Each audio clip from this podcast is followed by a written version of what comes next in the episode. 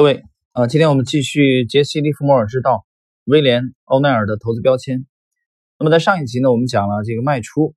这一集呢，我们的内容非常非常简短，呃，是我们给大家介绍威廉·欧奈尔对几种投资方式的建议啊，仅供参考。第一个呢，我们来谈一下权证。那么权证呢，是指投资者有权以某一个固定的价格去买入一定数量的股票的一种投资工具。权证呢是有一定期限的，啊，但是也有相当一部分权证是没有限制的。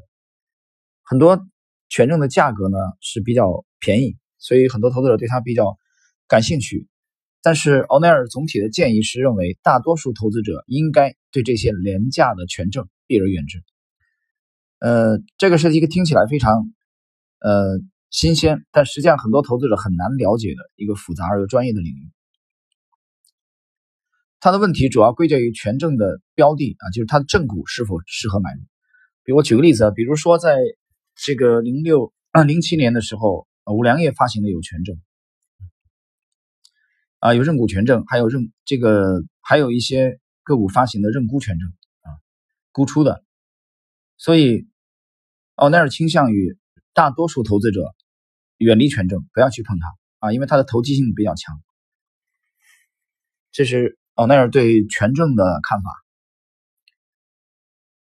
另外一个就是他很鲜明的观点，认为个人投资者应该避开那些价格过于低廉的股票和证券。比如说，在加拿大和丹麦的市场上，有许多股票的买入价啊，仅仅是几美分。奥奈尔讲，我强烈的建议你不要为这种廉价品下赌注，因为任何事物的价格都反映了其价值，一分钱一分货。这些看似便宜的证券，大都是一些投机性极强的劣质股。与那些更为优质的、价格更高的证券相比，它们的风险要高得多。而且，这些廉价证券也可能出现令人质疑或者说有悖市场道德的抬价行为。我更愿意买入那些价格高于十五美元的股票。你也应该这么做。我们对过去一百二十五年中美国的超级牛股所做的大规模研究表明，它们大多以。三十到五十美元每股的价格突破了价格形态。这里面有几点啊，首先，奥奈尔反对啊个人投资者去买入那些过于便宜的股票，低廉。但这个其实就是散户的通病啊，这其实很难改。奥奥奈尔有一位非常有名的徒弟叫 David Ryan，我介绍过，他参加过美国三届的投资锦标赛，都这个光荣的夺冠，而且收益率非常的惊人。戴维瑞恩就讲：“我从来不买那些价格低于二十美元的股票，我连看都不想看。他们的价格停留在那么低的价位，总是有相当的原因的，而这些原因我也不感兴趣。关于这一点呢，我曾经打过一个比方啊，在最近的这一个多月，在北方休息期间，啊，我跟我父亲还聊起来这个事情。我跟他讲啊，我说一部 QQ 才几万人民币，一部汽车啊，QQ，大家还记得之前的这种廉价的汽车？”十万人民币都不到啊，可能五六万、六七万，我也不了解现在价格，没买过。但是奔驰的迈巴赫一部多少钱呢？六百多万人民币啊，甚至八百万人民币一部。那 QQ 和奔驰都是都是只有四个轮子的汽车，那你就认为迈巴赫不值那么多钱吗？那迈巴赫为什么能卖到六百多万人民币一部啊？七百多万、八百万一部，而 QQ 只能卖几万人民币一部？它都有发动机，都有座椅，都有四个轮子。都是汽车，所以我们想说明什么？一分价钱一分货这句话不是啊，一定就是真理。但是绝大多数情况下，大概率来说，这句话啊是有其相当的合理性的。在股票市场依然是这样，很多有潜力的优质股票，它的价位一般是处于中高价区的。奥奈尔认为，在一百二十五年中，他们的统计数据表明，美国的大标股。诞生的发动区间是从三十到五十美元，啊，这个已经大幅度的过滤了那些价格过于廉价。大家去看香港，啊，很多的这种仙股，啊，几分钱的股票，散户贪便宜去买。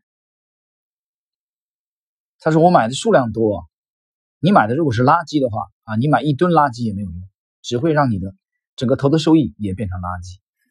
好，我们来看今天最后一点啊，今天我讲的内容非常简短。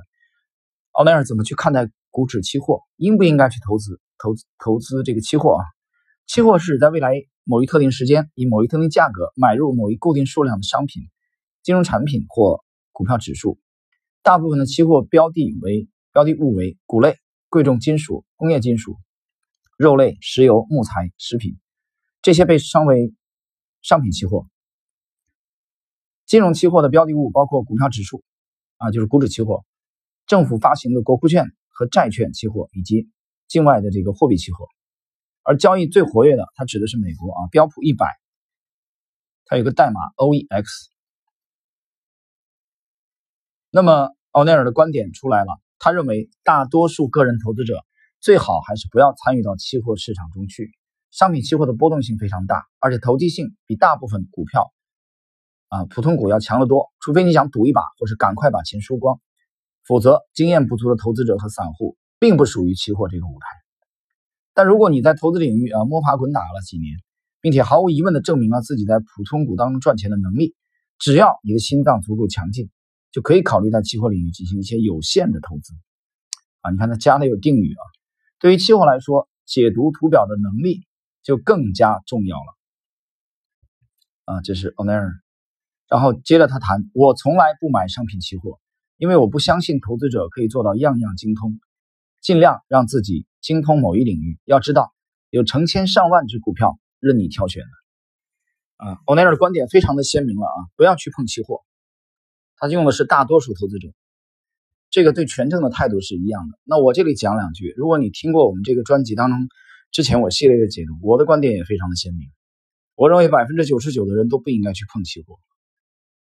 啊，期货的这种高波动性、高杠杆性，决定了啊，这是一条，这是一个万人坑。这比股市，我觉得是百万人坑，比股市难度还要大，大得多。啊，不服的人可以去读一下清泽的《十年一梦》和他的成名之境。有人说我不喜欢清泽，那你去读杰西·利弗摩尔，即使伟大啊，犀利如杰西·利弗摩尔，在用杠杆、高杠杆交易的啊这个市场上。依然是被消灭掉了，爆仓了。所以大师的忠告啊，非常的清楚，不要去碰期货，它的风险比股票大很多很多。